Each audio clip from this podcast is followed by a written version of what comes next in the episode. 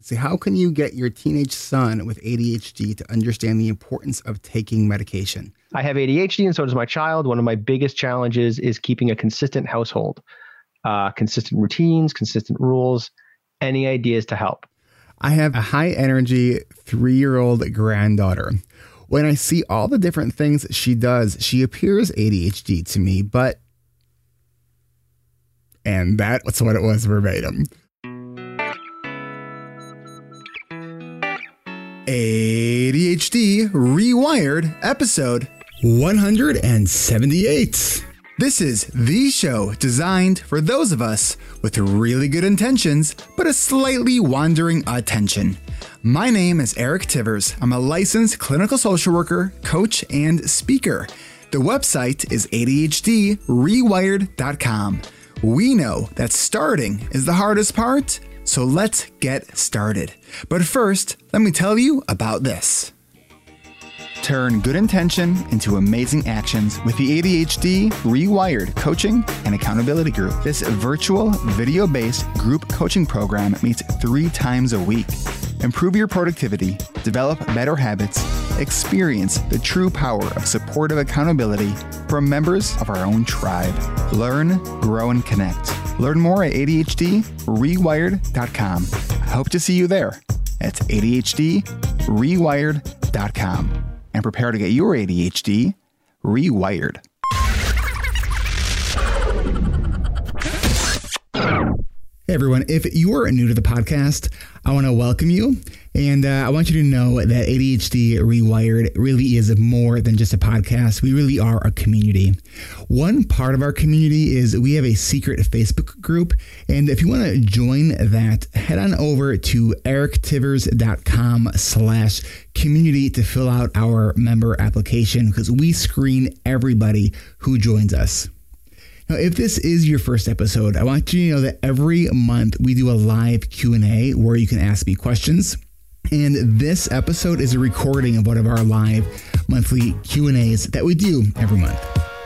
So it typically, last month's live Q and A would be this month's live Q and A episode, but not this month. Today, you'll be hearing June's episode. Now, I could tell you that this is because I didn't release a Q and A episode in July, which is true, but the real reason you're hearing June's Q and A today is I actually can't find it. I think I have an idea where it is, but I'm not there, so what you're going to hear is June's Q and A. And um, if you do like what we're doing here at A D H D Rewired, please consider leaving a review on iTunes. It really does help. And uh, if you love what we're doing here, support us with a financial gift at Patreon over at patreon.com slash ADHD Rewired. Your gift comes with uh, perks at the five dollars a month level, and uh, you can go check out more at the website. Uh, this website for the show is A D H D rewired dot com, and we are getting ready to launch our brand new website at the same address, uh, so possibly in the next week. Um, and one last thing, if you are catching this before twelve thirty p.m. Central Time on Tuesday, August eighth, the day it came out, join us today for our monthly live Q and A. You can register at erictivers.com slash events. I invited Brendan Mahan back to co-host this one with me. So, all right, that's all I got for you. Let's get on with episode one seventy-eight.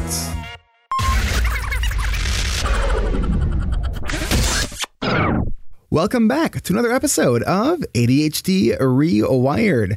Today is our monthly live Q and A. This Q and A was recorded on June thirteenth. I have with me a special guest co-host returning to the podcast for now the third time, Brendan Mahan. Um, Brendan, I just now realized I didn't prepare any sort of bio or introduction for you. So, Brendan, introduce yourself. Uh, that's easy. Um, so uh, my name is Brendan Mahan. I'm an A D H D coach and speaker. Um, I've also spent time as a teacher and a mental health clinician. I'm a special ed teacher at the moment. That's kind of my deal. I have A D H D, so I get it from the inside out, but I also have a master's in school guidance counseling and education, so I get it from the teaching perspective too. And all of my coaching work lets me see it in people's houses and their homes and all that kind of stuff. So lots of angles on A D H D for me. So, and I have known Brendan for it's over a year, uh, maybe. We are officially two-year friends I on saw Facebook that. I saw today. That. We are, our friendiversary just showed up on, uh, which I thought was really cool that we are doing this together. Uh, so Brendan and I first met, uh, he was a member of the uh, the A D H D Rewired Coaching and Accountability Group. And um, there was a, uh, a session where you were sort of talking about your, uh, what you later came on the podcast to talk about was your wall of awe. Awful. I right. thought that maybe we could start there really briefly, because just if I if I didn't say so already, so this episode of the Q and A, which we do uh, every month, um, we are talking about kids and parenting, which is not something that we typically do here. Um, don't worry, most of uh, this podcast will still remain for uh, adults and focused on adults. But you know, we are trying something different because, uh, well, who doesn't like novelty? I do. I'm a fan of novels. Yeah, I love it. I, I read a it. lot. Groan. I liked it. I liked it. No puns. We're not allowed to oh, have I love puns. puns. I, I absolutely love puns. So um, what's the wall of awful and how does it apply for parenting? So the wall of awful is a model. Um, it's really a trauma model. It's It's grown a lot since I was first on the podcast. Okay. Started off as a model to explain to parents why their kids didn't want to do their homework. Really, that was where it started. And it's grown significantly since then. And the gist of it is that the wall of awful is the emotional barrier that prevents us from taking risks and initiating tasks. So we grow a wall of awful. We build a wall of awful every time that we fail. Because with A D H D, we fail more than others. And we tend to fail in the same ways. Not that every A D H D person fails in the same way, but the way that you fail is usually something that comes up a lot, usually something that happens fairly often. It could be something as basic as you always forget to do the dishes. It could be something as complicated as losing weight, right? So the wall of awful is how I explain that, which every time you fail, you get a brick in your wall, you get a failure brick. Along with the failure brick, you get a disappointment brick because you disappointed yourself. Along with that disappointment brick for yourself, you get one for anyone whose opinion in your life matters around that failure. So you get multiple disappointment bricks. Disappointment bricks lead to rejection bricks. And then we get things like guilt and shame and depression and those sorts of things. And in order to initiate that task, maybe it's going to the gym, you have to manage that wall of awful and in order to get to go to the gym. And it leads to conflict because of the unhealthy ways that people try to get past it. I don't know how deep you want me to go. Yeah. So w- one of the things that a uh, question that, that um, uh, or at least a relevant point for parenting that, that came uh, as you were, as you were uh, talking about that is, you know, I know for me as an adult and even when I was a kid, my favorite question was always, why? Right? Yep. Like, why yes. do I have to do that? And it's, and it's, you know, for, for if you're a parent and your kid's asking you that, it's a really, I think, effective strategy to take, always take the approach, even if you think your kid's just challenging you, always assume that they are just looking for information, because mm-hmm. sometimes they will actually just be looking for information, and you right. can easily redirect a a what would be could be an argument into a discussion, right? But on the flip side of that, when we talk about when you when you uh, said the the uh, the bricks in the wall, when we talk about sort of of, of shame from people who uh, who care about us, I think one of a question that as as parents, we really need to sort of pause and, and and be careful about asking our kids is, why did you do that? Because if your kid has issues with impulsivity or even just distractibility and attention, they did something sort of mindlessly and they weren't thinking about it. And they respond. I mean, so if what's a typical response, Brendan, if, if you, a parent asks their kid, why'd you do that? Because I felt like it. Those are not uncommon. Um, sometimes it just turns into a fight. The kid might storm off. And a lot of that come gets down to tone, right? Which is a, probably a good thing to go into with parenting, because why did you do that is very different from why did you do that? Totally. Totally. I mean, there's that judgment there. Right. Right. And, but I think the problem, if we're, if we were playing Family Feud, I think that the number one answer that kids respond to their parents when asked, why did you do that? The number one answer is, I don't know. Yeah, that's true. That's another one. And I think it's so important that we honor the I don't know answer. Because think about it. If we respond by saying, well, I don't know isn't an answer, when it really actually is their truth, what are we now doing? We are encouraging kids to lie. Because right. It's like, okay, how, how am I going to get out of this really uncomfortable situation? Let me tap into my creativity. And now that I have the cortisol rushing through my body, I'm now stimulated, and I'm going to make up some story that I will probably not be caught. So now not only am I impulsive and did something I don't know why I did, now I'm also uh, I'm called a liar because I was right. trying to, to make up some excuse because I couldn't explain why I did that thing that I just did because um, there was no good reason. And can we dig in on lying for a minute? Is that okay? Yeah. So, because th- this comes up all the time. It's one of my... And we will get to your questions in just a moment, just so everybody knows. Absolutely. Lying is one of my, um, I don't know that a pet peeve is the right word. It's one of my things that I'm passionate about. You're passionate about we lying? have a, I am, about understanding it, right? Because we have a really weird relationship around lying in this mm-hmm. country and probably the world, but my experience is, is America, where we will simultaneously tell kids it's okay to lie and also that it's not, a, not okay to lie. Because we don't differentiate the types of lying, right? Because if mom comes down the stairs and says, does this dress make me look fat? There's a correct answer to that question, and it's no. You're not supposed to say, no, you're just a giant hippo. Like that's not, you don't, you don't do that. And you also don't say, yes, it does make you look fat. You're supposed to say, no, you look lovely. And there's lots of scenarios where it's okay and even expected to lie. But then we tell kids it's not okay. It's never okay. It's a sin. We're not supposed to. When really the situation where we're not supposed to lie is when it's going to co- cover up a problem. We don't want to have a lie that's going to cover up a problem because then the problem grows and festers and gets worse. And that's the scenario where lying is not okay. And that's also a scenario where probably fifty to seventy-five percent of lying happens, right? But we don't make that clear for most kids. And the challenge there is that I need you to tell me the truth. And I don't need you to tell me the truth because I want to catch you in a lie. And I don't need you to tell me the truth because it's bad to lie and I don't want you to sin or anything like that. I need you to tell me the truth so that I solve the right problem. Speaking right? of that. So I, this would come up in, especially as a teacher, this came up a lot, right? Where you've got a kid doing their homework or theoretically doing their homework. And you're going through the class, you're checking who's got their homework, who doesn't, and this one kid doesn't have their homework. This is the third time. It's probably the second day. I know that doesn't math. Math doesn't work, but it still happens, right? So you bring the kid out in the hall. I bring the kid out in the hallway, and I would say to them, what's going on? Why don't you have your homework? And they would be ready to go. And I know what they're going to say. They're going to say they forgot it because that's what every kid says because there's less shame in forgetting that to bring it home than there is in not doing it, right? So before they get to say that even, I would stop them, and I would say, I need you to tell me the truth because there's probably two answers to this question. Either you left it at home or you didn't do it. Those are the two most common I hear. I need you to tell me which of those is true. Because, and maybe it's something else. That's okay. I'm open to there being other possibilities, but I need you to tell me the truth because if you tell me you left it at home and the truth is that you didn't do it, I'm going to help you solve the wrong problem. Mm. And then you're still not going to have your homework tomorrow. So you're giving the why when you're helping solve the problem right off the bat before you even give the, the kid the opportunity to, to you know, dig themselves the hole. Right. And the reason for that is because I want those kids to know that I'm a safe person to talk to. And I want them to feel secure in answering my questions honestly and knowing that I'm not here to burn you with the truth. I'm here to help you with the truth. Mm.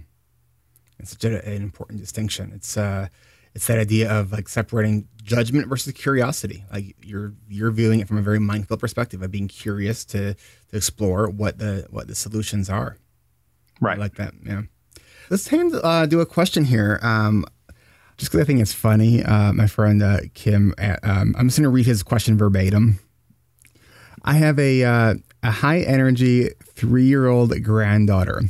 When I see all the different things she does, she appears A D H D to me, but, and that, what it, that's what it was verbatim. So I'm not really sure what the, where the question is, but there was another question about uh, age of diagnosis. Uh, what is the appropriate timing? Uh, this comes from uh, Vijay. What is the appropriate timing for diagnosing children? Three is really young, right? Like it, A D H D is a developmental disorder. So yeah. You don't want to diagnose that soon because they, they could have just not developed those emotional regulation and and and working memory and things, and they're not supposed to have developed. And those yet. The the three-year-old uh, uh, granddaughter and this two separate questions. Right, I think so. Yeah, you know it is. Um, so yeah, three would be uh, young. Um, however, I do know um, that at, at three, if if there is concern, like kids who get an accurate diagnosis at three or four years old usually have, um, this is not a clinical term, but raging A D H D. Right. Like, absolutely. Like where it is, like they're unsafe. They are, they're, they're climbing the water tower, right? Yeah. Like, you know, it, where they're really being like highly impulsive uh, and where it's dangerous. That's typically where you're seeing the, uh, um, an accurate diagnosis. I know that, that developmental pediatricians um, who sort of know their stuff, um, if they see concern, will probably put something in their file, like, you know, to, to watch this. Right. Right. Um, yeah. You don't want to, you don't want to avoid going to your pediatrician, but you also don't want to predetermine that your kid has A D H D when they're three years old and a little energetic. Mm-hmm, mm-hmm. But yeah, I mean, get it, ask the question, but don't overreact. Right. And, you know, and even if uh, let's say they're they're five and, and they uh, do have the the diagnosis, the uh, evidence based sort of uh, treatment for that at five years old is behavioral therapy. And, and when we talk about behavioral therapy, what we're really talking about is behavioral training for parents.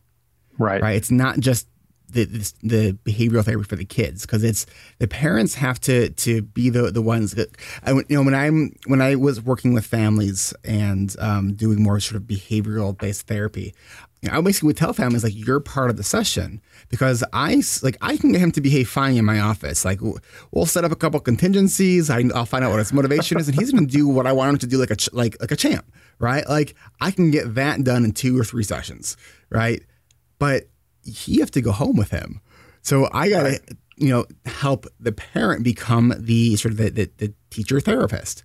Um, right. And that it can be a, a more challenging when the parent also has A D H D. Right.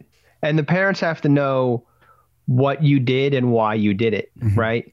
Because they can just sit there and watch you all day long. But if they don't know why you made those choices or why you said those things, if they're not picking up on that tone that we talked about earlier, and they're saying the same things, but their tone is different and it's not working because their tone is wrong or their body language is different, they're not going to be able to make the same changes and have and help their kid progress in the same way. So they really need to be able to understand all of that nuance that exists within the world of A D H D and interacting with your kids. And so you have to train the parents. And like you were saying, when the parent also has A D H D, not only does that bring into question whether or not they understand A D H D and are they letting their A D H D bleed, like sort of affect their kids' A D H D, but also are they managing the emotions that come up for them when their kid does something? Because some parents, it doesn't faze them, but other parents, when their kid runs and climbs up the tree and gets stuck, that reminds them of the time they were stuck up a tree. And now they're scared, not just for their kid, but also for seven-year-old them. Mm. And they're over-responding to their kid stuck up a tree. Mm. I remember climbing up the, the jungle gym equipment, and then I couldn't get down, and I was scared up there. That's just where my mind went when he went there. So, um, yeah, and, and when I'm working with parents too, if I, if I, um, you know, I, I take the uh, sort of the approach of, not do mom uh, or dad have it? It's usually like, which one, and then I have to, like, you know, sort of prove to myself that, okay, n- no, maybe they don't have it, but most often, more often than not, uh, one of the parents do, does have it. And it, so, if you have A D H D as a parent and you are trying to help uh, your your child or children, I think that analogy of uh, the oxygen mask on the airplane really is relevant here, because we have to be managing your own A D H D uh, to the best that you can, so you can help your child with their A D H D. And, you know, and part of that is going to be having, you know, conversations about, about imperfection, about, you know, learning from our own mistakes.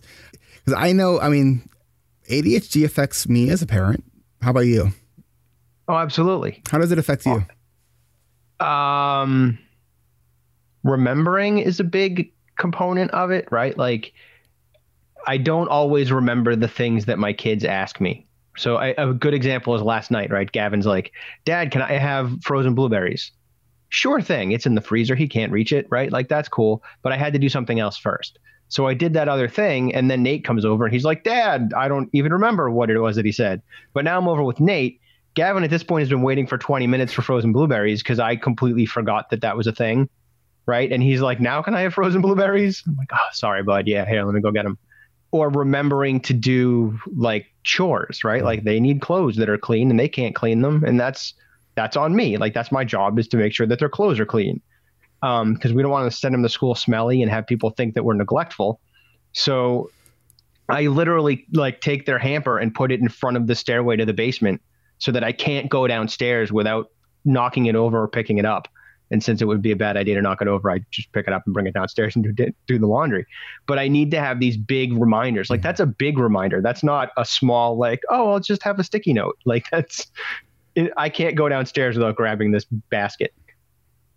Um, so that's a big one, is just remembering all the things I have to do. Um, for me, one of the probably my most difficult sort of A D H D related uh, uh, challenge with, with parenting is just shifting my, like, where my sort of head is, like when, between work mode and home mode. And that's, that can be really challenging for me. I know that I, um, like I work late most nights. Um, and you know, no matter how often I, I say that today's going to be the day where I'm going to go home and spend some time with, uh, uh, my son, I, um, I often don't. Um, and I, I, Um, and I do have shame around that. It's uh, it's mm-hmm. it's a it is a battle. Uh, it's it's challenging for me. Now I do spend time with them in the morning, but I even know even then, like, because the first thing I do when I wake up in the morning is I look at my calendar, um, and and my to do list, and my brain can sort of start thinking about, all right, here are the things that that I have uh, going on uh, during the day. Um, and I mean, I'm, I'm I'm not what you would call a morning person. Um, so I get up at five thirty every morning. Do so. You really? I work in a high school. Oh. Oh, man. I go to bed at nine, nine thirty. Wow. Yeah, yeah I, I've ne- like you never respond to my, my texts when they're after like a certain time. I'm probably sleeping, which is pretty, which is pretty impressive. Because um, you're like an hour still earlier, so yeah, I'm like, it's eight thirty to you, and I'm asleep, or at least trying to be asleep. Okay, let's let's answer. Um, answer Can I jump to questions. One that's connected to what we were just talking about? Absolutely. All right. So uh, I'm doing Marisol Hall right here. I have A D H D and so does my child. One of my biggest challenges is keeping a consistent household, uh, consistent routines, consistent rules. Any ideas to help? So one of the things I mentioned, the laundry, right? We recently enacted a chores chart in my house. It's outside my boys' room, so they see it when they come out. Um, and one of the challenges that we've been having as a family around that is that my wife is ridiculously consistent. If you, like, she's doing stuff anyway. If you put it on a chart, like, it's locked in and happening no matter what, right? And she wants that same expectation for me and her two eight-year-old sons. And it, it doesn't matter if they have A D H D or not. They're eight. Like, they're developmentally, they're going to mess up and forget. Mm-hmm. And their stuff is really small. It's like, pick up any books that are on the floor and pick up clothes and just go around the house and make sure there's no clutter, sort of thing. My stuff is bigger, right? Do dishes, mop the floor, do the laundry, those kinds of things. Um, And we haven't been perfect about it.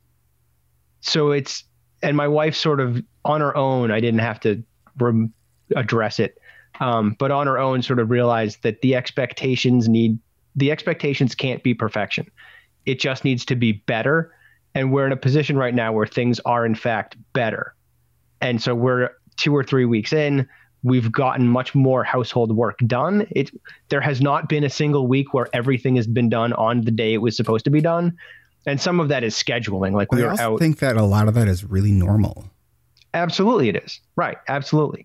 Um, but giving yourself that leeway of, yes, consistency, that matters. You want to get to consistent. You want to get to the point where you are in fact cleaning the den every Tuesday. That should happen.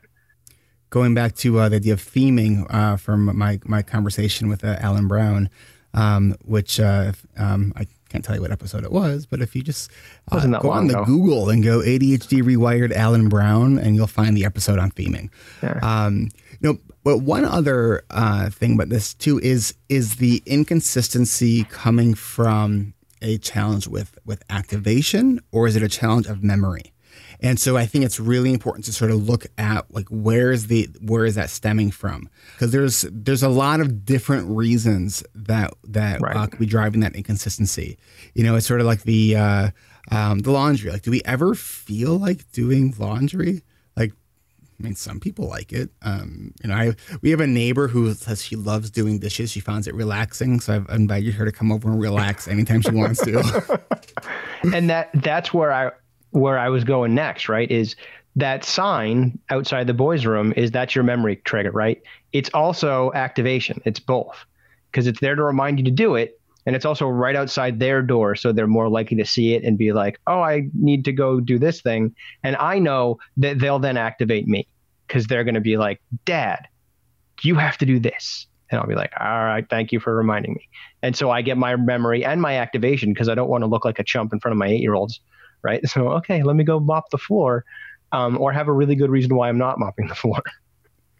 Now, and, do you include your kids uh, in, in the chores and that kind of stuff? Yeah, that's, I mean, that's building accountability for them. It sort of depends on the chores, right? Like, we now have this consistent list where we're expecting them to do these smaller chores all the time. Other things like clean your plate and all that kind of stuff, sort of clean up after yourself is, expe is expected. Mm-hmm. But the next step up is like, clean your room every I think it's every Saturday, so they have enough time, because they also have like other stuff they have to do. So it can't be like, here's a big project. Um, and their room is a big project right after they're done cleaning it. So it's, yeah, it's terrible. But having them do that, and then, and outside yard work and raking of leaves and shoveling of snow and all that kind of stuff, those bigger activities, mm-hmm. we give them a little extra motivator. So I'm usually like, you can earn up to three dollars or up to five dollars if you help me with raking the entire yard, right? And then I'll sort of judge how much how much did you do? And, and let me ask, so do, now, do you know that your, uh, your your kids are motivated by earning money?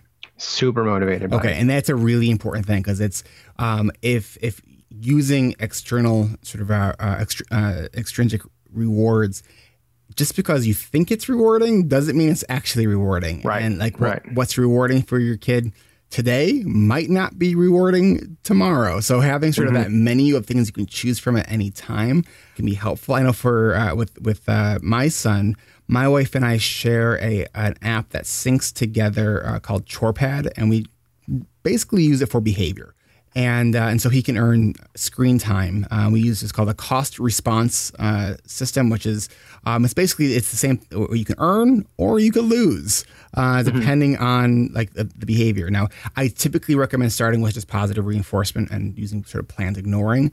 Um, for our son, it it, um, it it works. It's been more effective uh, to do that sort of cost response, mm-hmm. um, and it's nice because I we can you know.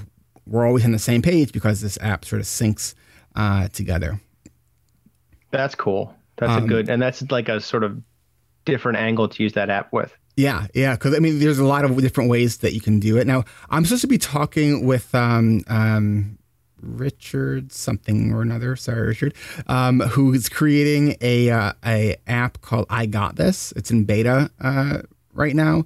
It's got some really cool sort of features that are going to allow for this, and we're going to have them on in a few weeks. Um, so definitely look for uh, look for that uh, coming up uh, in the next month or so, um, or by the time you listen to this, if it's on the podcast, um, maybe next week. It's that, it's that space-time continuum on podcasting, where it's just always like, whoa, we're in the future. All right, so I hope that uh, answered your question, Marisol. Um, let me click that answered live. Um, one, just one final thing on that particular question, though, is don't focus on everything. Like, focus on like one, maybe two things at a time, right.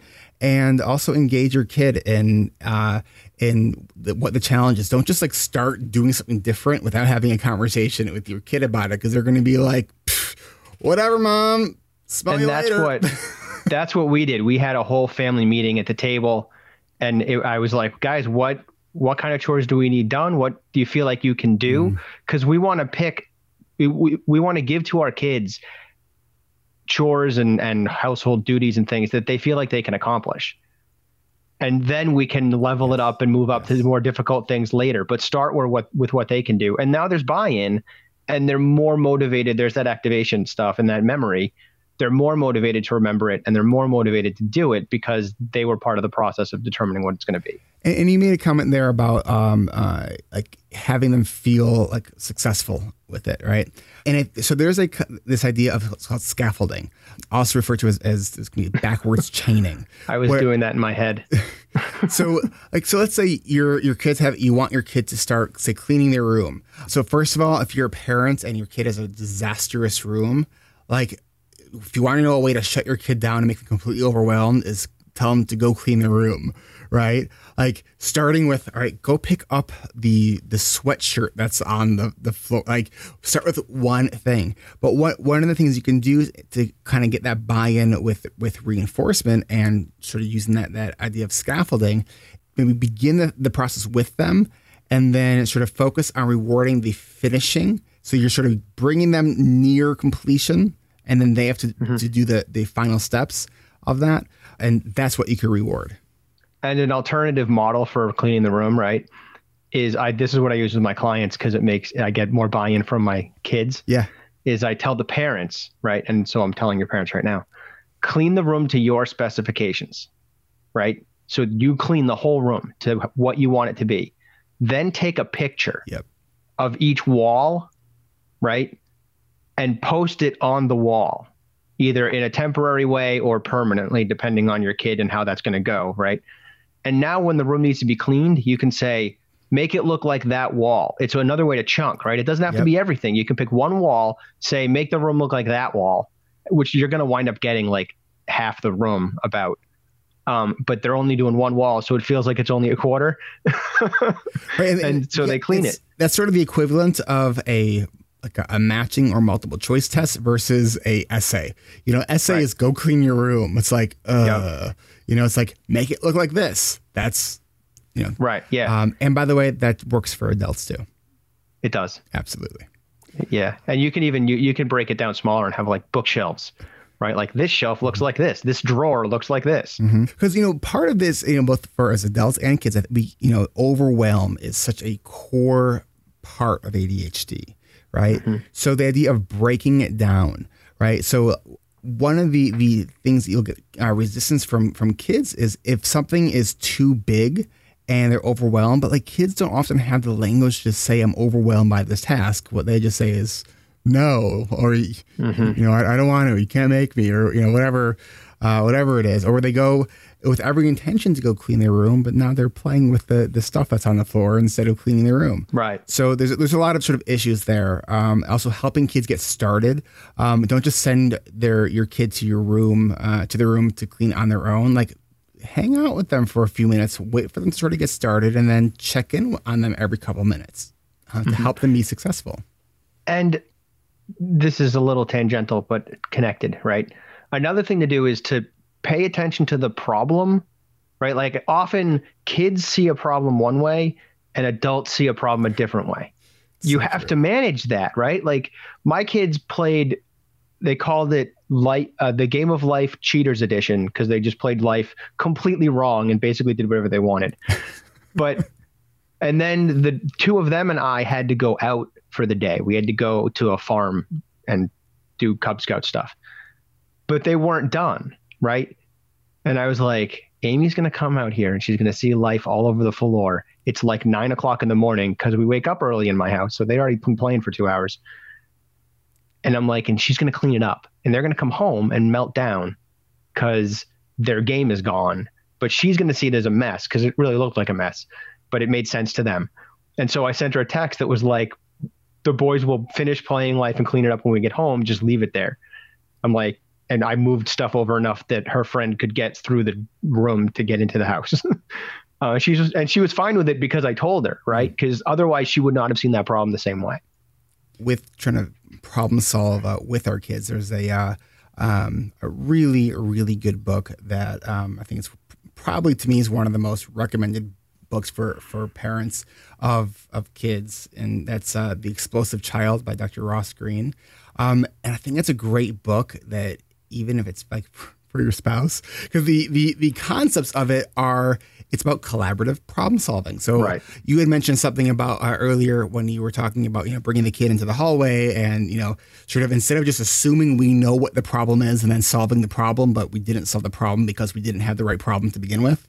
right? Right. So this whole process is sort of identifying the uh, a what he refers to as a lagging skill and inviting the kid to, to sort of be a, a big part of identifying the problem and uh, coming up with, with possible solutions.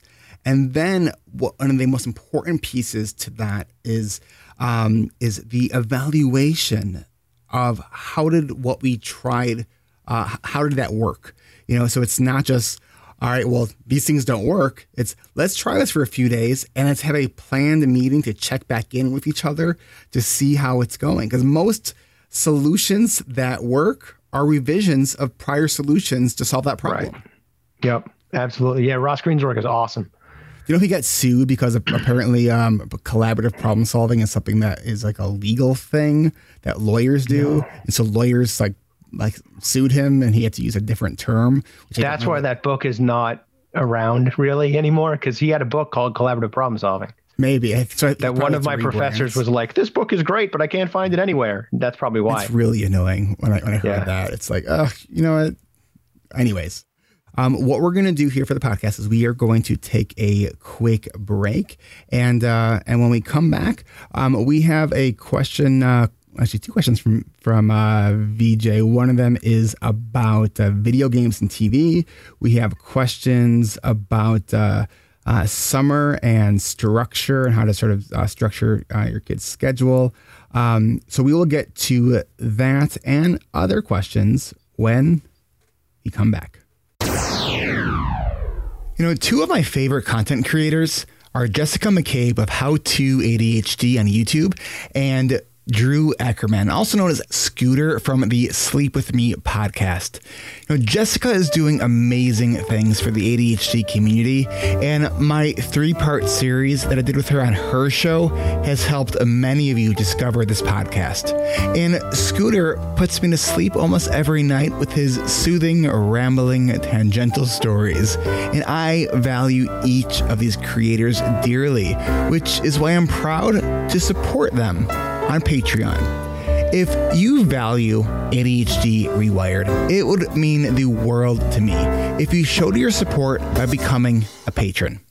Consider giving a gift of just five dollars a month and you'll get access to some really cool perks.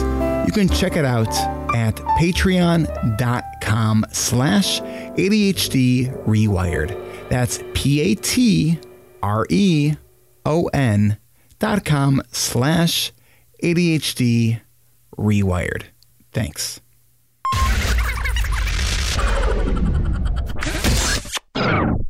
And we are back. Were you just about to do something? I held a little Batman action figure up. You're for such a nerd. I love it. Watching. Yeah, I'm I'm more geek than nerd, but yeah.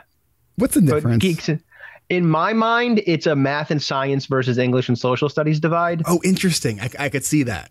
I don't know that I'm right about that, but that's sort of how it breaks down for me. Let's let's not go down. I really want like, that, that rabbit hole is totally pulling me, but I'm I'm I'm going to resist. I'm going to resist. Yay, Adderall. Okay, um, so before we get into the next questions, for those of you who uh, you know have listened to me before, who are not new to the podcast, um, know um, that one of my, I guess, favorite unofficial mentors is Brené Brown. Um, you know, just her works have been very influential uh, for me. And she has she wrote something in her book, um, uh, Daring Greatly, called uh, The Wholehearted Parenting Manifesto. And uh, I want to read this. I just think it's so, so powerful. Um, and, uh, and while I'm reading that, Brendan's going to queue up the next uh, question or two. This is The Wholehearted Parenting Manifesto by Brené Brown. Above all else, I want you to know that you are loved and lovable. You will learn this from my words and actions. The lessons on love are in how I treat you and how I treat myself. I want to engage with, with the world from a place of worthiness.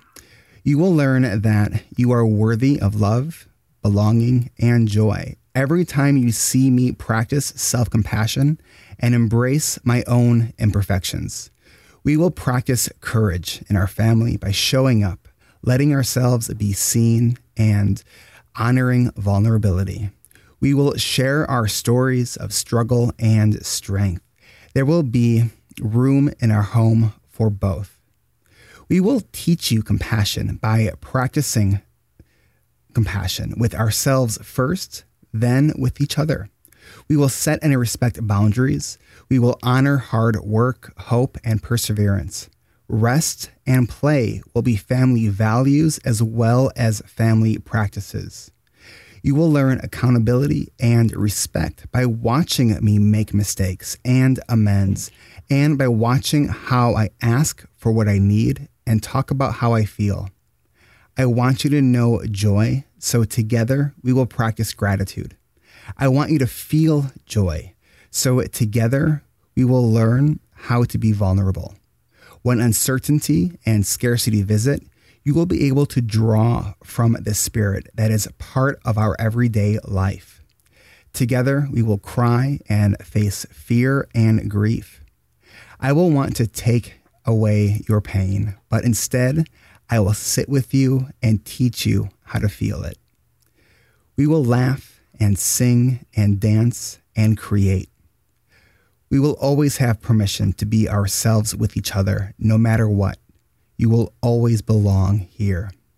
As you begin your wholehearted journey, the greatest gift that I can give to you is to live and love with my whole heart and to dare greatly. I will not teach or love or show you anything perfectly, but I will let you see me, and I will always hold sacred the gift of seeing you, truly, deeply seeing you.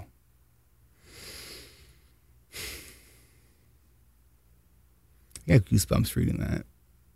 Yeah, I'm I'm going to go get my kids now. Right? It's, it's, you know, so you can get that. It's, um, if you do a, uh, just a Google search for um, Daring Greatly Parenting Manifesto, uh, it's available as a, uh, as a P D F. And uh, you know, I, I think what's so just impactful about that is that it's this idea of like of of daring greatly. Of we're not, it's not about being perfect, because we know that that's, you know, not even an achievable or desirable uh, outcome. It's about vulnerability and authenticity. It's about showing your kids how to make mistakes, how to learn from them, and how to make amends. And Um, I'll, I'll share a quick story, then we'll get into um, questions. So it was about a, maybe about a year ago. I, this is probably one of my most non-proud daddy moments. I'm not a yeller. I, I am not a yeller at all. Like I just I just don't yell. Um, and um, there there was a morning. I think it was at like maybe a quarter to five or five in the morning. Um, and my son's always been a very, very early riser. And my uh, son was having a meltdown over something right in the hallway outside my bedroom. And um, did I mention I'm not a morning person?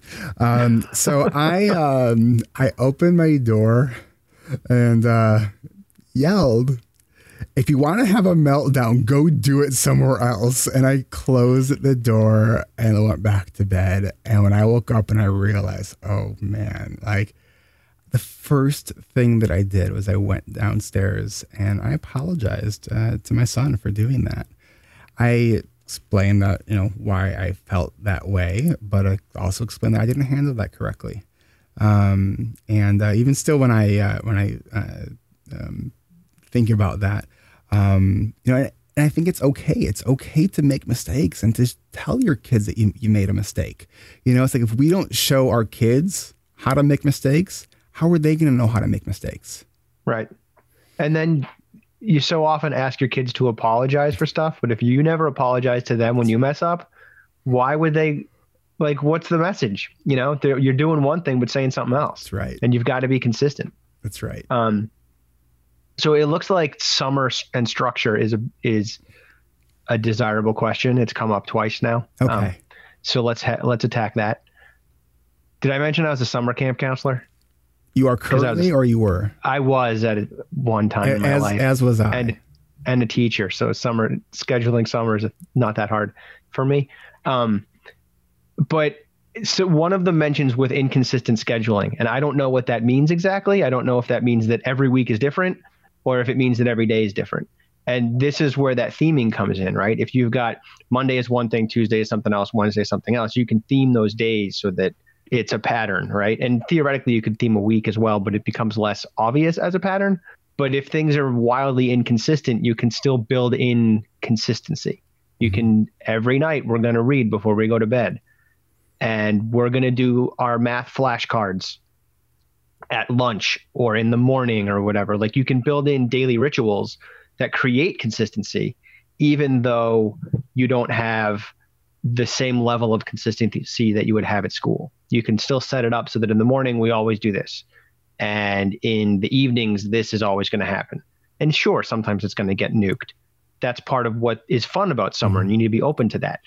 But keeping that consistency in small doses as often as possible is a is a good plan. And small, even even weekly rituals of, like, maybe you make pancakes every Saturday, and that's going to build in some some structure for your kid. Don't drop the expectations around chores, like we've already talked about. Maybe or increase sleep. them. Or sleep, absolutely, yeah, good good point. Um, or and eating, don't you don't want to nuke the eating stuff either. Um, yeah, you're going to probably go to more barbecues and eat more than you ordinarily would, but, you know, pay attention to what it is that you're eating. And and how um, your kids respond to different kinds of food. You know, right. One of the things that, that comes to mind too is if, you, if we think about, if so if you're, a, if you uh, stay at home as a parent, and uh, which, by the way, I think is the hardest job. Like, it's like my, you know, my wife uh, was able to stay at home uh, with, with my son. And uh, it's like, if my, if my wife has to, like, go somewhere during the weekend, so I like I'm with my son the entire day, I have so much more appreciation for what my wife does every day, um because it is it's it's hard. It's um mm-hmm. And I think part of what's hard is sometimes it's sort of that mundane, like doing the same thing each day, and um and when you have A D H D, that could be really hard. But I also think the reward is in how your your kid sort of responds uh, to it. Um, but if you're thinking about the idea of planning a summer, like, that's a project, right? Um, and so, you know, taking even just like a blank calendar template and invite your kids to have input. Like, what kinds of things do you want to do this summer? Let's let's get it on the, the schedule, on the calendar for, like, when we're going to do sort of those special events, when we're going to do, um, you know, go see the movie, when we're going to rent the movie, when we're like, and so just have this like a fun sort of brainstorming idea of, like, all the, the fun things and the things we want to do during this, um, uh, during the summer.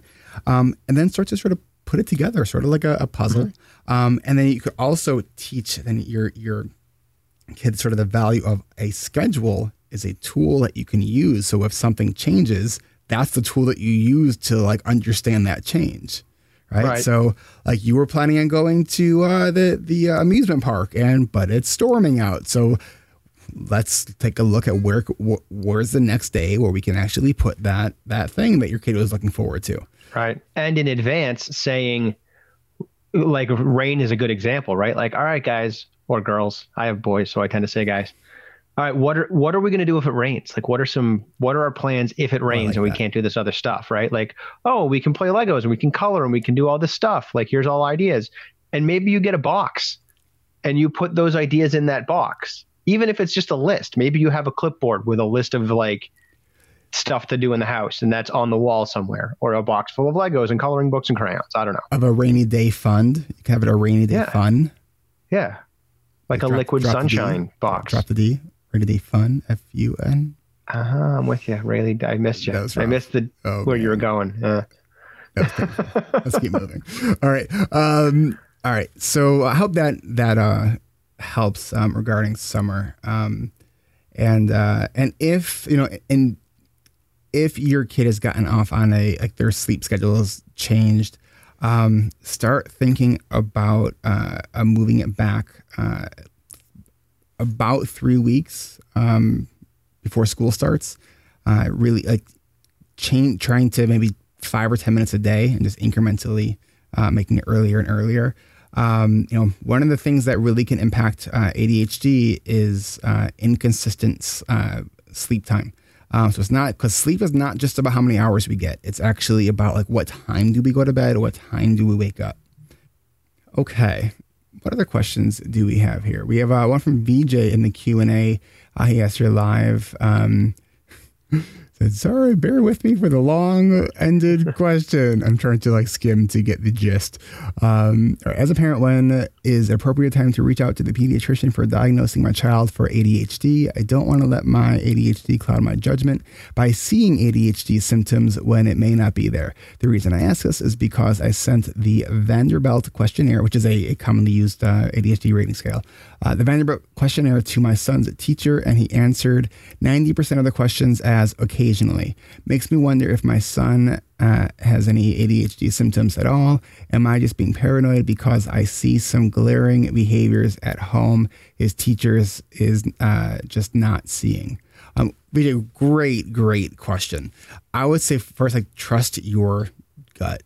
Um, you know, often, uh, especially if your kid has more of the inattentive um, uh, features, it's not going he's not going to stand out in class because he's not going to be so disruptive. He's, you know, that's, that's why my A D H D wasn't caught until I was yep. in college, because I was just spaced out. Like, I was not yep. really disruptive. Well, I guess I was sometimes disruptive and sometimes did things. Or and also that, that detail about these glaring behaviors at home, that, and, and admittedly there's the weekend, but my brain immediately goes to, is he holding it together in school? Mm.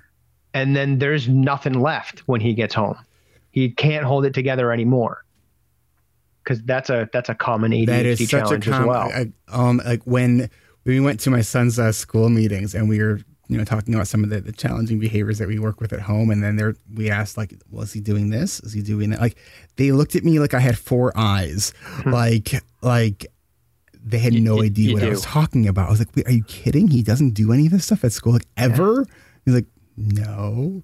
So now that I'm sitting there in, you know, in the meeting and thinking, like, well, I just probably look like a really bad parent. Here I am as the therapist, and we're struggling with the stuff at home. And no. um, and, and I think that's it's he holds it together. And I think that's yeah, really that important. That happens all the time. Mm-hmm. I've been on both sides of that table. I've been the the teacher and the special ed guy and the guidance counselor, listening to parents go, it, it's such a nightmare at home. How how can he be okay at school? And then the deeper I got into A D H D, the more I'm like, oh, I get it. Yeah, that's a thing. Like, that happens all the time. Like, your kid is holding it together at school because they feel like they have to. And when they get home, they can't hold it together anymore. Yeah. At school, there's a lot more shame in sort of letting your A D H D flag right. fly. Well, it's not even just that. There is more at home. Shame in showing uh, um, sort of unchecked unexpected emotion. Behaviors. Yeah. Absolutely. And so there's that peer motivation as well. Right. I mean, even as adults, we are our worst around our parents, are we not? Probably. Yeah. Maybe it's just me. Just, and now I feel really awkward. Um, it's like, Brian, I don't, Brian's like, I don't know what to talk about. I, I'm good at that. I was the kid. I'm the kid who grew up with his parents' voice in his head. So, like, my life is very heavily guided by, would I want my parents to find out that I did this? If not, I'm just not going to do it. And I've been making those decisions like wow. that since middle school, probably. So now it's just automatic. Wow. I um I cannot relate to that one bit. um, I, I want to answer, uh, um, respond to, uh, let's see, there was another question. Okay. Um, Stephen asked. Yep. Um, another diagnosis question. Yeah, this is a good question. Um, I was diagnosed a year ago at fifty-one and uh, noticed a lot of traits I had growing up showing uh, showing in my homeschooled daughter. Uh, my wife feels I should not be discussing the A D H D subject because it might make my daughter take on the traits. My feeling is to keep an open mind and deal with this earlier instead of later, like me. Uh, she, my wife, is uh, resistant uh, and getting. I'm sensing a theme of, um, of unfinished uh, thoughts. um, so, Steve, really uh, great question. By the way, congratulations on your diagnosis. It's, it's a uh, it's a good news diagnosis because A D H D is very, very manageable. And, you know, I think it's really important to to say here that A D H D is one of the most heritable conditions that there is.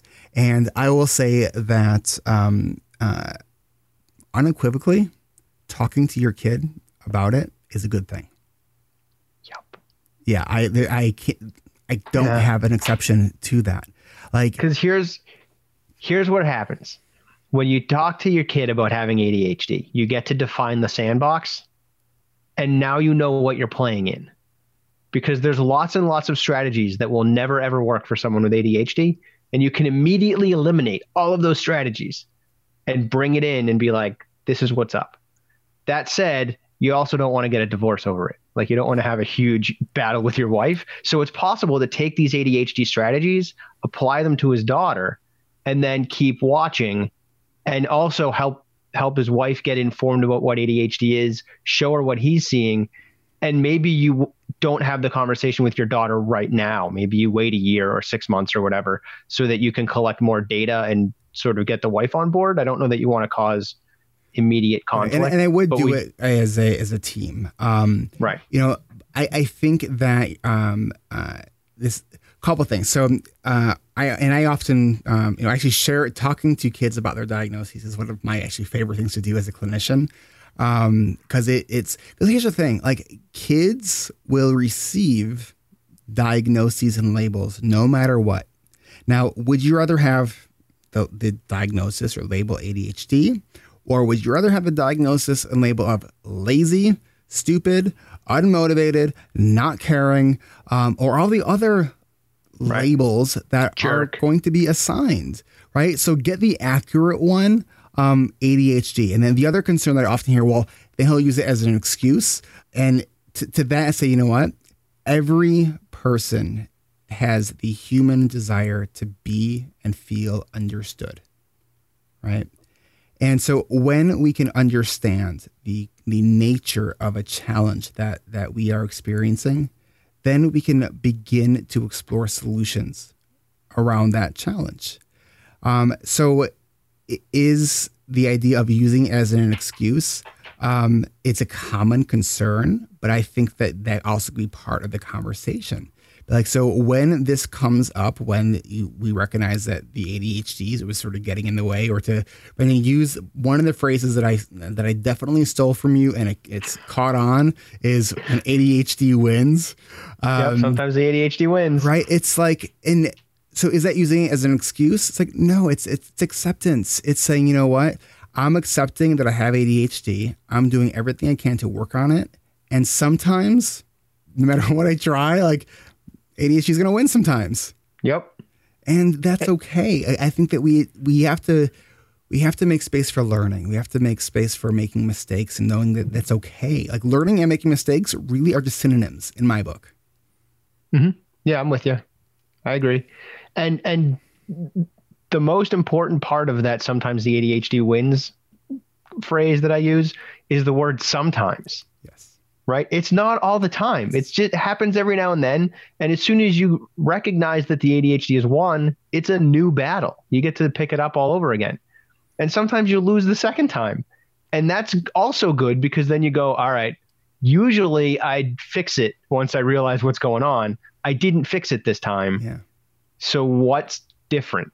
Why is it that I'm not able to fix it? And that's usually when I realize things like I'm not sleeping right. I haven't been getting enough healthy food into my body or whatever the nature may be. Usually it's a bigger lifestyle thing that's happening at, in that moment. And that's why my A D H D is won more than one time in a row. I'm right there with you. My, my A D H D has been waiting a bit lately as I'm uh, now two weeks out from moving. Um, I have a, uh, a lot on my plate, and uh, I've had conversations in the last like week or two where um, like I'll be talking to someone and a good minute or two minutes into the conversation, I'll just pause the person and say, I have no idea what you just said. Um, like, like I heard the words, like I thought I was processing it, but like I, my mind just went somewhere else. And, you know, and it's like, I, so I know that right now, like moving is really stressful. Right. Um, I know I have a lot on my plate at this moment, um, you know, but so it's sort of acknowledging. So where I'm at, not making it as an excuse, but but owning it at the same time. And uh, um, so I just think it's it's important to acknowledge the. Uh, you need one of these. So so Brendan's showing the fidget spinner. Um, I personally don't get it. Like so my, my son has two fidget spinners. Like I don't get it. Like I have, um, it's, it's under my pile somewhere, I think, or on the floor. My son was in my office earlier today. Um, he did drop it on the floor, and I'm, I'm like, I'll get that, and I'm just remembering it now. Hold on. So this is my probably one, one of my favorite fidgets. It's called the Tangle. Yep. So it's this rubber thing that like has these little like not ball bearings, but like it twists and turns. Like that to me is a fidget. Like the fidget spinner is a toy. Like I don't know. Like so I'll tell you how I use it. Right. I one I have a fidget spinner, and this is a, good for the people with video audio, not so much. Um, so he's a, he's a black a, fidget spinner with the, with red rings, and he's holding it up. And so you can spin it in the middle. Yes. Not that exciting. But I can do this with it. So, so taking the, it not from the middle, but from the end and sort of. Right. Like, the like, edges also spin on mine. Mm-hmm. So I tend to do this with it. If I sort of like the old like Blackberries that have like the little ball in the middle and like you'd spin it around your fingers. Sort of. Yeah. That's what I used to do. The other thing that I do with it, and I can't get the right angle on it, is I'll spin it on one finger and I'll hold it there while it's spinning. And it's a good check for my emotional state, because mm. if I can't balance it on my finger, I'm not grounded. Okay. I, and I, had so not, it, I had not thought about it in that way. That's interesting. It's like advanced fidget spinning. So, so I do that. And if I'm like, if I'm not sure, I'll do it lefty, right? Because if I can't do it lefty, then I'm like, I'm, I'm right-handed. So if I can do it righty and I still feel like I'm not sure, I'll spin it lefty. And if I can balance it on my left hand, I'm doing okay. Well, that's, that's really, but that's if really I can't, interesting. I had not thought about, uh, about that. That's, um, what, um, one of the things that I've, I've, uh, do with my son, and I've done with, with a number of my, uh, my kid clients, um, is, so there's this idea that, that anger is not compatible with a lot of other emotions, like anger and, and, or a lot of other sort of cognitive processes. Anger and math is not mm-hmm. compatible Uh, with each other. Although for me, math just makes me angry. Um, but so doing something like my, my, my son is, is highly gifted. So his math abilities have already surpassed mine. Um, he's five and a half. Um, wow. And so I'll like, you know, th- they'll say, you know, ha- have, you know, count to ten. It's like, okay, for my son, I'll tell him to count to ten by one point two fives. Wow. So he has to sort of think through it, and it's like, yeah. and you can sort of like see like the, the, the, the, the battle between anger and thinking. Um, and, mm-hmm. and if I catch it early enough, the, the, uh, the thinking often wins. Right. And related to that, anxiety and lots of cognitive processes yeah. also don't match. Right. And often excitement and lots of, cause anxiety and excitement are not that far apart. That's right. Physiologically, they're also, they feel right. almost identical. Yeah. So there, those, uh, there's plenty, it's anger, excitement, and, and anxiety are really the most glaring, but there's plenty of emotions that don't match well with your cognitive processes. And both anxiety and excitement can be measured by fidget spinning. Hmm. Interesting. And I just, if I drop it, then I'm like, all right, I got to do some breathing. I got to kind of ground myself. How am I standing? And do that mindfulness body check. Hmm. This sort of uh, answers um, uh, one of Marisol's questions about strategies for uh, like my strategies for my eight-year-old daughter with impulse control during angry outbursts. Mm-hmm. So um, we just we just shared some of them. Now, what I'm gonna sh- what I'm gonna say now pro- like isn't always helpful, but it's the idea is you want to try to catch it before it's like tip the scale. Because um, once, like once your kids like hit a certain point, and at least for for for my son, um, it's just time, mm-hmm. you know, and, and disengaging. Like it's really like sometimes with, with kids who can be combative when they're angry, like the best thing you can do as a parent is stop talking, like avoid eye contact, stop talking, be there to support them. But like sort of look away so you're not, because as soon as we have eye contact, when especially if you're already angry, now that like fight or flight response uh, right. kicks in. Um, you know, just give time. Don't take anything personally. Um, you know, this idea that of, of Google Translator, like insert your kid's name here. And, you know, it's like uh, for me, Gibson Translator, or it's like when he's saying stuff, when he's really angry, um, I just translate all of that to I'm feeling angry. I am feeling angry. Right. You know, it's like your kid says, I hate you. I want to die. You want you to die. Just, I, I am feeling angry. Just, just try. Cause that's really yep. what they're saying. Cause you, your kids don't hate you. Um, and so it, it's soon when you don't, what, if you do take that personally and sort of call them out on it in the moment, all you're doing is stimulating their brain more, which is right. what the A D H D brain, what really the core of that challenge is, is we have an understimulated brain, which is why we use stimulants to treat yeah. A D H D. Um, and then sort of three thoughts, and I'll go through them as quickly as I can. Oh, I have time to get to. Yeah, yeah, we're good. Don't worry. And now that I said that, I'm going to lose the last one, because the last one is the first one I thought. So we're going backwards. Um, one is because I do this with my son, right? And it, for our family's more ang- anxiety than anger, but mm-hmm. but I name the emotion, right? I don't just think in my head, you're feeling anxious. I say to him, like, you sound like you're feeling yeah. kind of nervous, bud. You sound like you're feeling anxious. You sound, sound like you're feeling angry or sad or whatever. So that they then recognize what that emotion is, and it gives them some measure of control over it because now it has a name. And they can kind of do a little, little something with it. Another strategy with my kid, um, and this is particularly true with Gavin, Nate not as much, doesn't need it as much, um, but I just repeat back to them what they said, right? I'll just say, like, all right, so you really want to, like, break everything in your school with a stick, and you wish you could bring a stick to school. I I hear you. And they're like, yeah, because I just want to da-da-da. And I just keep repeating back to them what they said. And it's amazing how quickly that de-escalates them. It's ridiculous. It is one of those skills that, like, you, you read about it in, like, a, a book or in a, an article, and you're like, yeah, like, that's really going to work. T- try it, because it really does. It really, because yep. what that does is it it it makes that person, it makes your child feel seen and heard. Mm-hmm. You know, and that's that is such a, a you know, the idea of, of we are all worthy of love and belonging. Like, just saying back to, to your child what they just said to you makes them feel loved, makes them feel like they belong, because you're hearing them and you're seeing them. Mm-hmm. And it, it, it doesn't have to just be when they're mad or upset. It can be just in general, right? Like, it, it's a really good, I don't know what he just said, but I know he said something and I caught the last three words. And so last three words, I hope this goes somewhere good. So, but it's pretty effective that way too. So saying back to them uh, what they had said, right. That was one thing.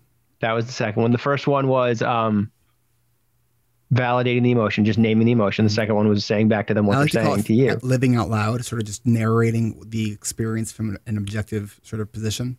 Mm-hmm. And then the last one is the, the nonverbals, right? Paying attention to your nonverbals, because, and, and particularly body language, right? When your kid gets upset, our bodies respond to that, right? Mm. And so if they're really angry, our body language might spell anger as well, or might spell submission, depending. And that increases the anger. That encourages it to continue.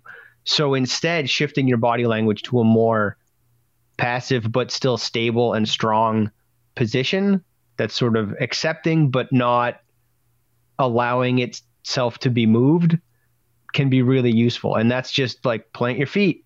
Get your spine straight, you know, don't spread your arms, just let them hang down loose, but okay. Usually you want your base solid and everything from the waist up a little more loosey goosey, not awful, but like a little more relaxed, because that's how you get this both stability and acceptance at the same time. And I want to, um, you know, uh, emphasize too that this stuff's hard. Like, I mean, oh, yeah. I'm, I'm a therapist, and my son has, has, you know, challenging behaviors that, you know, sometimes makes me feel overwhelmed, right? Like it's, so it's, and I don't always handle it the way I, that I, you know, would like to handle it. Mm-hmm. Um, you know, sometimes I do just walk away, and sometimes that's the best thing to do. If, if you like, when I'm sensing that, like, okay, I'm about to like not do something I'm going to be proud of. I'm going to, about, you know, it's like, I can mm-hmm. just feel my, my body getting tense. Like I'll just, I'll say, you know, when you're, when you're ready to talk, let me know. And I'll, right. you know, I think that like when, because we are all dumb when we're mad, right? We are mm-hmm. all like, we say stupid things. We we really aren't capable of higher level reasoning when we are truly angry, right? So if you recognize that anger, one of the most important things you can do is make sure your kid's safe and, you know, remove yourself from the situation. Right. Yeah. And, and ex- exactly what you said, it's hard, right? Like, I mean, we're, we do this stuff for a living, and we yes. not, we're not perfect at it. Right. You know, like we're right. trained in this with master's degrees and stuff, and we're not doing it right. Not all the time. Right. We're doing it right, probably more, but not all the time. And, and our emotions dictate our kids' responses too, right? Like just like their responses dictate our, their emotions dictate our responses. If I've had a bad day and I come in and I'm cranky, then my kid is more likely to be cranky later. Right. And I'm now I'm going to have more difficulty managing that because I've managed to throw them off. And at the same time, if they've had a bad day and they're cranky and that affects me, now we're either way, we're still in the same cycle. And I think, and you have to be able to know that. And sometimes you're going to lose that fight, and that's okay. And I think that this is true for our, ourselves and, and all kinds of situations. But I think too, as, as parents, expectation management is also a really sort of um, important piece to this. You know, so if, uh, you know, let's say you're, you're in your family, you're, Um, have a certain expectation of, say, there's there's no T V from, you know, this to this time. Like, that's just a, a like, let's say you're having like one of those like worst days ever, and like you just want to scream and explode. Like, having an exception to that rule on a rare occasion, I would I would endorse that method, right? Yep. Like, because it's like, I, if the rule is you're engaging with your kids from this to this time, and you like are completely stressed out and are gonna snap, like, engaging with your kid is not going to be a good idea. Right. Right. Or, um, and maybe you, maybe you break the rule by saying, all right, after, like, we have a rule in our house, after six o'clock, we don't watch television mm-hmm. unless it's a weekend, but like during the week, we don't watch T V after six, no screens at all. But if I'm having a really bad day and I just, it's not going to be the, a deal where I'm going to go run around in the yard with my kids today. It's just not going to happen, but I can handle sitting on the couch and watching an episode of Star Wars Rebels. And that's going to help because yes. I know one of them is going to sit on me, and that's going to anchor me more and yes. calm me down. Then we're going to watch an episode of Star Wars Rebels. I haven't thought about that, Rain, but I, I, I do that. Um, I don't think I necessarily recognize that, that I do that. Cause when I decide to turn the T V on, I, I will watch it with him, and then we're engaged. And then it's like, oh wait, I was, I was upset about something. Yeah.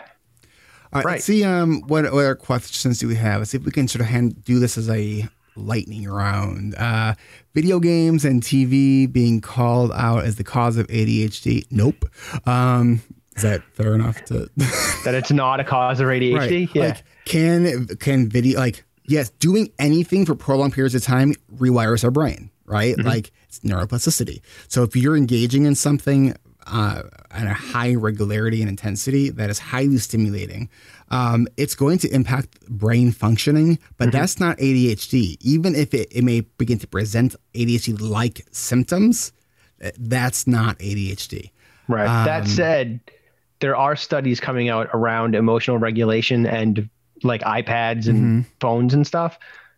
And so if you have A D H D and you already have challenges regulating your emotions, yes. and we know that these devices impact neurotypical people that make it harder for them to regulate yes. their emotions, it's not causing A D H D, but it's exacerbating it. Excellent point. Absolutely. I, I would, I would absolutely agree. I, I, I think that in the next few years, we're going to see a lot more uh, of our, of our technologies that have built in features allowing for self-regulation.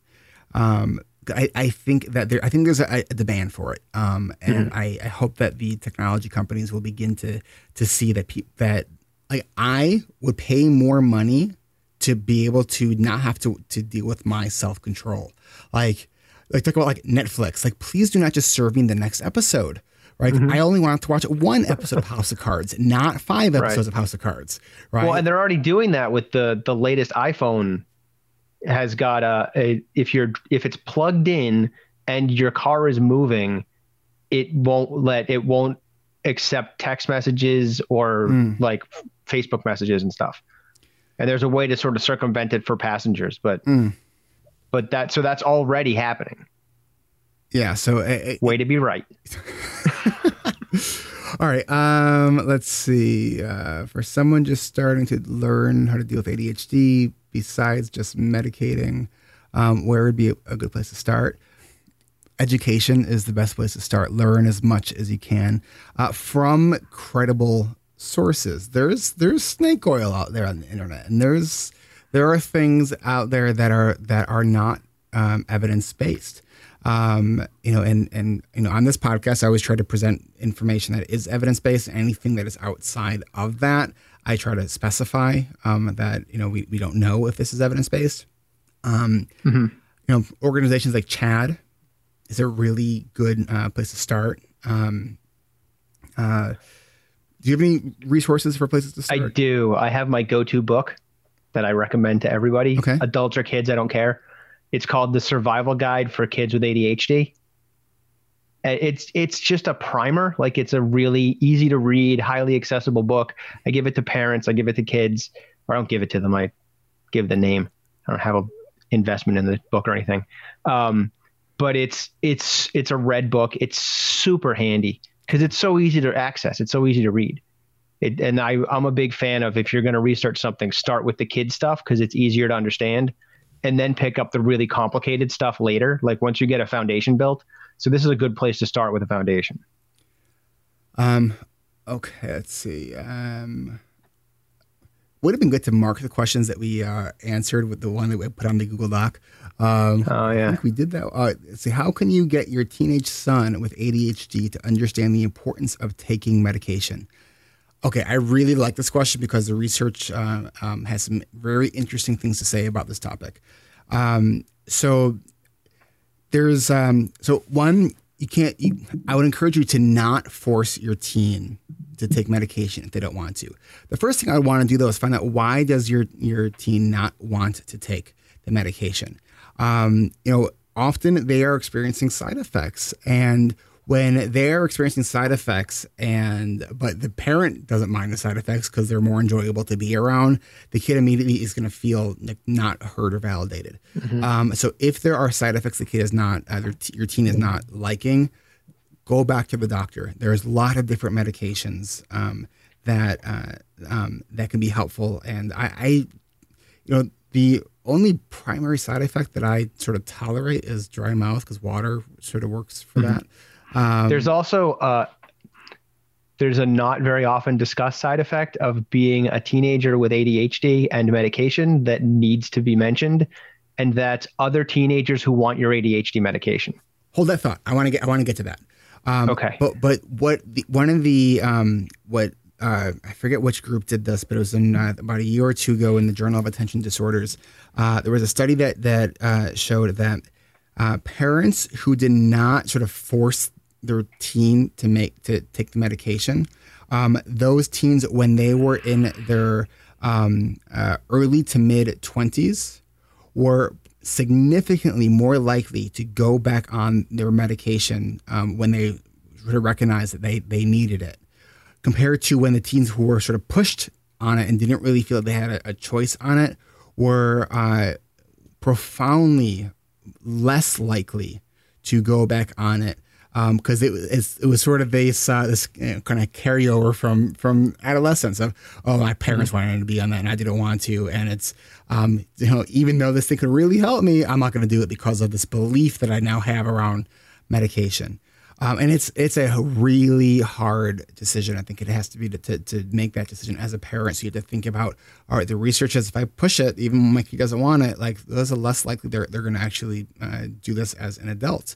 You know, but it's if you look at the the risks and dangers, um, you know, depending on what's going on with uh, with your your kid of not being on it, um, it's it's a tough call. But I think having a real conversation, finding out why, um, do, setting up some experiments, you know, saying, all right, let's ev- let's evaluate, you know, you know these say three things and see how we're doing in a couple of weeks, and to to revisit it. So it's not just like a, a yes or no decision. It's a process that, and he, and that your teen is highly involved uh, in, in that process. Um, now, Brendan, to your point about, about medication diversion, um, do you want to, do you want to talk about that?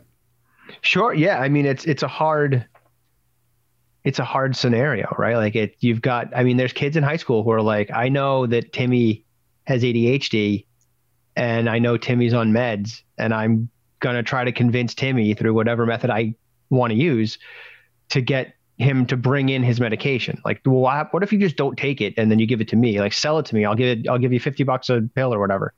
Um, some, and lots of kids are not comfortable with that and just want to avoid it. So if I don't take medication, I don't have to deal with that. And it doesn't, I'm not saying this happens all the time. It's not like every kid with A D H D is being harassed to sell their medication to someone or bullied into giving it to them. But it is a scenario that might be hiding somewhere mm-hmm. in medication resistance. And it's just not a question that most people think to ask. Mm. But it's, and it's not a question that's easy to ask. And it's not a question that's likely to be answered honestly, depending on the relationship that exists. But it's a question that you kind of have to figure out what to do with. When um, I'm talking with uh, with with uh, teens uh, and and college students, um, one I I um, really emphatically uh, um, tell them to, like, don't let people know that you are on this medication, mm-hmm. and I explain why. Say so, um, you know, I'd say I have A D H D and I take medication that really helps my A D H D. So, but because of medication diversion, the government uh, has made it really hard for me to get my medication. So I need to do all this planning, uh, time management, uh, sequencing, uh, remembering to to make that appointment at the right time. Um, you know, not losing the information or the the, pres- the uh, prescription. So all the reasons that I need the medication, like, is now all the barriers are in place for me to get that medication. Say so it's be, a big part of that is because of medication diversion, right? Right. And so the the kids who think it's not a big deal to sort of sell their their uh, their meds um, during finals and stuff like that, um, uh, it really is a big deal. So um, so I'm not saying that. Uh, that there needs to be shame and hiding that you're on medication, but one, you're in college, um, that needs to not be something that you share uh, at, at all um, and, and keep it locked um, because it will get stolen. Like it's, mm-hmm. it's, it, so it's, um, and that could be disastrous if you are really dependent on your medication on a college campus. If it gets stolen, no one's going to believe you if you say your medication gets stolen, right? Right. Um, so that's a really important sort of uh, piece to this. But but all that being said, don't if you're a parent um, and you're afraid of medication for your kid, learn what the science says.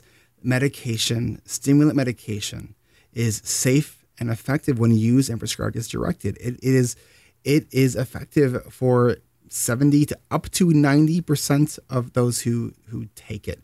Doesn't mean it, it, it manages all symptoms, because it, it doesn't. Um, but it can be such a game changer. I know for me, I wouldn't be here right now having this conversation with you uh, if I didn't have medication. I mean, it was, I look at, at, at when I was diagnosed and started taking Adderall when I was uh, nineteen, like there was pre-A D, pre-Adderall, and, uh, and post eight Adderall. So it's like, mm-hmm. I look at, it was, I, it was, a, I had a new lease on life. Um, so don't let fear about the medication that the, what, what Ari Tuckman refers to as the psychology of psychiatry. Uh, don't right. let that sort of hold you back, uh, from trying medication. And it's, it's a trial of medication and, and, you know, it doesn't always work on the first medication. So be willing to, to try a couple different doses and a couple different medications. Um, before determining with your doctor um, whether or not it's a good fit uh, or not. And I was totally just as aware that I said, let's do a quick lightning round. And then I went into some long-winded answer. This is A D H D Rewired. Oh, and we're at an hour twenty-three minutes. Yeah. All right. Awesome. Okay. Um, I think that we should uh, wrap this up.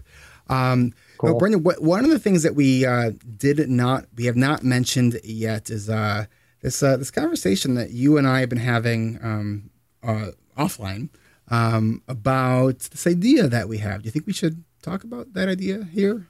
Sure. Um, sure. So this this can be this might be an origin story, you know. By the way, so do you know how um, when I started uh, the the coaching and accountability groups? Do you know like how the, the impetus of that, the, the the grand plan behind that? No, there was I don't no think grand I do. plan. I was I it just sort of came to me on a whim, and I left it in the recording, and then like for eight weeks, I think I kept saying I'll have more information about this next week. For okay, eight weeks in a row, um, and that was sort of the the uh, the origin of how the groups started. Um, okay, I was just sort of talking about like the the desire for like a, a, an intensive coaching sort of experience because I uh, I know that the importance of frequency. You know, it's because as a I think I was either seeing a therapist or a coach at the time, and you know, I was seeing them once a week, and it's like, when do I do the homework for for my um, coaching? Like twenty minutes before my next appointment, right? Right, right, and it's like. So I was thinking, all right, what would I want to, to help me really bridge my good intentions into amazing actions? And it's something that would be much more frequent. Um, and so that's for the origin story. So, um, you know, Brendan and I did not have uh, anywhere close to all the details of this figured out. We are sort of still in brainstorming mode, but what we want to hear from you guys is, um, is there an interest in this? If um, so, what what we're thinking about um, is uh, so, so when uh, a while back I, I tapped on Brendan and said, "Hey, um, I'm looking to grow A D H D Rewired, and I love a lot of the things that you have uh, sort of talked about and the analogies that you use, and storytelling is really a." a an important part of A D H D Rewired, because I think that that uh, storytelling helps us really understand what we're really working with. Um, and I just really appreciated how Brendan sort of communicated uh, uh, um, the various things around A D H D. Um, so I have been sort of poking you for, I don't know, like a while. Yeah, let's go with a while, because I have no concept of time. Right. And I'm like, we should we should do something together. And you're like, I, I'm working in schools. I can't. Yeah. I, and um, and so, by the way, um, I just have to say your timing for for being like ready to do this, like it couldn't be worse. Like I'm moving. I'm like, it's okay. You know, so I'm like, and, and I'm I don't I'm, need to rush. I, I understand how that happened. And I've been trying to be chill about it. So, um, Brendan, what did what did your wife get you for uh, for Christmas this past year? She got me podcasting gear. Right. How many episodes have you created? None. Right. So, because I immediately started a new job. um, so here's sort of the the grand plan, and this none of this may happen. All of this may happen. Somewhere in between this may happen. Um, Brendan's going to start a podcast. Did that make your stomach churn when I just said that? By the way. No, no, not, not even a little bit. No, no, excited, or is it just like facts? It's just like just like a fact. Yeah, that's more like a yeah, that's a thing. All right, we'll that's talk happening. About that later. Um, I have that approach to lots of stuff. Once okay. I make a decision, okay, you're very kind of uh, how I roll. Even, um, yeah, which is a good thing. Um, so. As I've been mentioning, um, as I mentioned before, you know, I, I'm not going to uh, here in A D H D Rewired. We're not going to start like um, embedding kids as part of A D H D Rewired. This is going to um, primarily be focused on adults, and we'll continue uh, to do that. But I know, um, you know, that for those of us who are parents, you know, statistically speaking, most of us have kids with with that are somewhere there with A D H D. Right. Um, so. The idea of this of doing a coaching group of of some sort, um, really focusing just on parenting, right? Um, so, Brendan, why don't you talk a little bit about sort of some of your ideas? And again, right now we we are brainstorming out loud, live.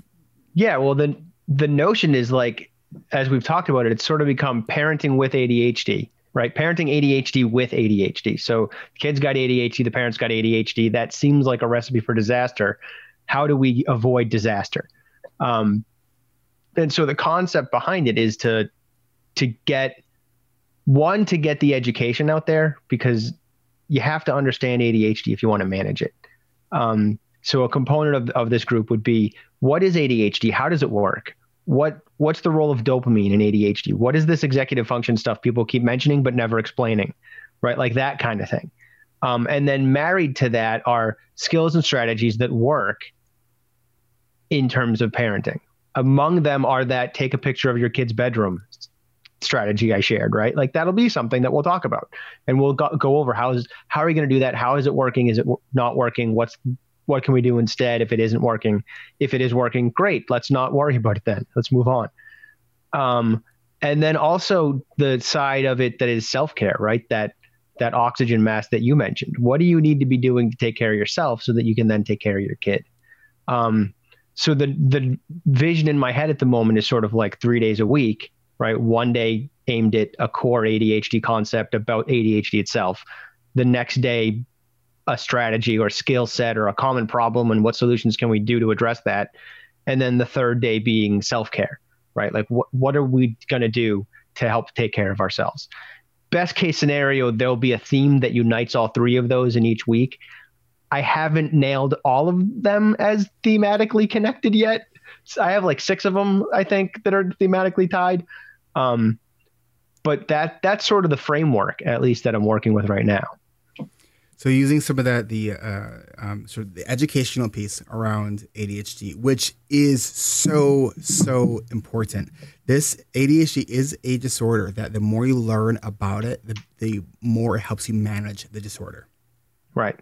The accountability piece uh, to it. So so um, having uh, like stating a, a if a if as a parent, you say, all right, I'm going to set up this uh, the star chart, and then Um, that's on a Monday and Wednesday or Friday of that, of that session, being able to show, look at the star chart that I created. Right. Um, or being able to get support if you haven't created it. Um, and one of the really powerful things about, I think, being within a group of other people with A D H D is that if you don't do the thing that you said you were going to do, like, there's no shame in there at all. Right. There's support. There's, yep. All right, how, how can we help you? Like, what's, maybe you haven't thought about how to break it down uh, uh, enough. Um, so if this is something, uh, so both them, I'm speaking to everyone here live at this moment, uh, both on Facebook um, and, and here on Zoom, um, put in the comments if this is something that you're interested in. Um, For this episode, uh, which is, let's see, can I pull my calendar up fast enough to be able to tell you what episode this would be? So, uh, um, one seventy. That is not a question I can answer. I think uh, it will be. This will be episode one seventy-six. Um, uh, so, if you go to eric tivers dot com slash one seventy-six. Um, in the comments there on on the uh, website. So, if you're listening to this as all the podcast listeners, um, let us know you're interested. Uh, make comments. Or, you know, Brendan, I think that you and I should probably also create a, a survey uh, around this. Um, sure. Because I just to really find out what all the core sort of uh, um, uh, struggles that uh, that right, yeah. Parents are having. What are the problems that we need to solve? That's right. It's sort of, you know, practicing what we preach. Don't just solve the right. problems that we don't even know if, if it's a problem or not. Right. Right. right. Yeah. Um. So. Um. We'll probably have more information about this, um, what we say, like mid-ish July earliest, I'm guessing? Yeah, that sounds right. Okay. All right.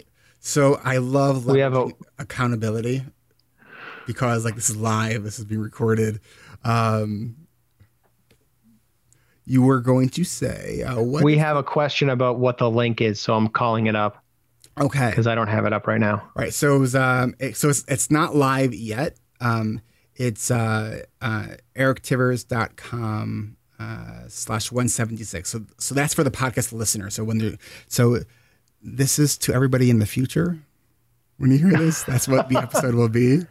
Um, sorry, who to say. I know that probably like hurt your brain. I know it hurt mine. Um, I will. Um, uh, let's see. I haven't thought this through uh, enough yet on how to get people to, to sort of respond, but I know the couple people in the chat that they are definitely interested. Um, so I, uh, I'm excited about this, and this will be something that is led by Brendan. Um, you know, and, and right. uh, you know, he, Brendan is, besides being a, a fun, friendly person, he's highly qualified uh, to do this. You, don't you have two master's degrees? I do. Yeah. I have one in education and one in school counseling. I think that makes you qualified. Yeah. You can never have too many master's degrees. And I have A D H D and been doing it long enough with the trainings and the coaching and all that stuff. Awesome. Well, uh, we will, uh, I'm looking forward to, uh, to working with you uh, on this, Brendan. Thank you uh, so much for uh, co-hosting uh, this. Uh, yeah. Live Q and A. Thanks for having me. Um, awesome. You know, we do this every second Tuesday of the month. Um, so, uh, definitely, uh, just go to eric tivers dot com slash events to register for the next, uh, Q and A, um, for uh, everyone who's here live. The next one isn't posted yet, but it will be for all the podcast listeners when it is, uh, when this is released. Um, Brendan, any, uh, final thoughts from you? Um, actually, yeah, this is going to sound obnoxious and I don't mean it that way, but one of the biggest challenges that I find parents with A D H D have is that they yell too quick. Right. And it's hard because you get frustrated, and I understand that, but don't yell, because once you yell, there's nowhere left to go. Right. Unless you're willing to hit your kid. And that's not a thing that I'd even want to entertain as a thought. So when, when you start below that, below the yelling, you're giving yourself room to escalate. And that's the way that I want people to think about in terms of why to not yell. Because lots of parents are like, why not yell? It works. Yeah, but there's stuff before that could that could also work. Mm-hmm. So start earlier, start at a lower tier and move up. That's my thing. Can I give you a little, uh, share a little, I'll call it a, a ninja strategy to get your kid to pay attention? When Touch them. You are praising them, use their name. Yep. Don't use their name when you're sort of calling them out and giving them negative feedback. Mm-hmm. Right? Because yeah. then when you need their attention, they're going to, over time, associate their name with something possibly good coming next. Right. Little That's do cool. They know That's you're about too. To ask them to clean their room. Whoa. Yeah. And, and another ninja one is just touch them. Just put your hand on their shoulder and then go, hey, can you clean your room? Because that physical contact cuts through all the other senses. Very, very true. And don't try to give a direction when they're playing a video game or watching T V. Um, right. Because you might as well talk to a wall. It'll be about Absolutely. Yep. Yep. All right. So, yeah, well, thank end. you, Brendan Mahan. Um, this has been been fun. Uh, thank you, everyone who submitted questions um, and have joined us in the live Q and A. And uh, hey, you know what? We went we went long, but that's okay. Um, All right. The the network edit it doesn't down mind. Later. Yeah, editing, editing. You know, it's it's whatever. Um, I cool. Think this, I think I hope this was helpful for everyone. And you know, um, starting is the hardest part. Finishing is also the hardest part. I know you can't have the hardest part, but it's my rules in my podcast. So there you go. So um, thank you, everyone. Uh, this has been a lot of fun, and we'll uh, see you next month. All right. Thank you. This is Eric Tivers. Thank you for listening, and congratulations for making it to the end. A D H D Rewired is more than just a podcast. We are a community focused on learning, growing, and connection. The website is A D H D rewired dot com. You can find summaries and additional resources for each episode. Learn more about the A D H D Rewired Coaching and Accountability Group, and sign up for my email newsletter to get exclusive content that you won't get anywhere else. It's all at A D H D rewired dot com. Support A D H D Rewired and help replenish our coaching group scholarship fund by becoming a monthly patron at patreon dot com slash A D H D Rewired. Different levels of support get different perks. You can give just a buck or three or five bucks a month or more. Every little bit helps. And it's an awesome way for you to let me know that you value this show, the community, and everything else we do. That's patreon dot com slash A D H D rewired. You can follow me on Twitter at Eric Tivers. Subscribe to A D H D Rewired on YouTube to see select interviews and other videos I've made. The A D H D Rewired community is now a secret group on Facebook, so that's one less reason to not just be a passive listener, but to be an active member of our community. Fill out our short screening form at our website, A D H D rewired dot com. We screen everyone before they join. Podcasts change lives. You can make a difference in someone's life by spreading the word about this podcast. Mention it in your online communities or on Facebook, Twitter, Reddit, Quora, or wherever you hang out online. And be sure to share it with your friends, your family, your clients, as well as your coaches, therapists, and doctors. If you're a member of CHADD or any other A D H D support group, be sure to tell them about this podcast. You can even show them how to download it on their phone or even do it for them. And if you really love this episode, please hit share on your podcast player. I'm only one person, and I count on you to help me spread the message. One of the biggest things you really can do to support this podcast and to help other people discover it is to leave an honest rating and review on the Apple Podcast app or on Stitcher or any other podcast app that supports and accepts ratings and reviews. Looking for more ways to listen and learn? Get a free audiobook and a thirty-day free trial at Audible by going to audible trial dot com slash A D H D rewired. Need some ideas? on where to start other than Brené Brown's Gifts of Imperfection, Daring Greatly, Rising Strong, or her six-hour recorded workshop, The Power of Vulnerability, then I would recommend The One Thing by Gary Keeler. Oh, and if you by any chance know Brené Brown, please let her know how grateful I am for all of her work and what she means to me and the A D H D community, and that she's welcome on my show anytime. And in the one in like seven billion chance that Brené, you're listening, please come and be a guest. Thanks. This is Eric Tivers reminding you, keep learning, keep growing, and keep connecting. And no matter how hard it all feels, remember, we can do hard things. Until next time.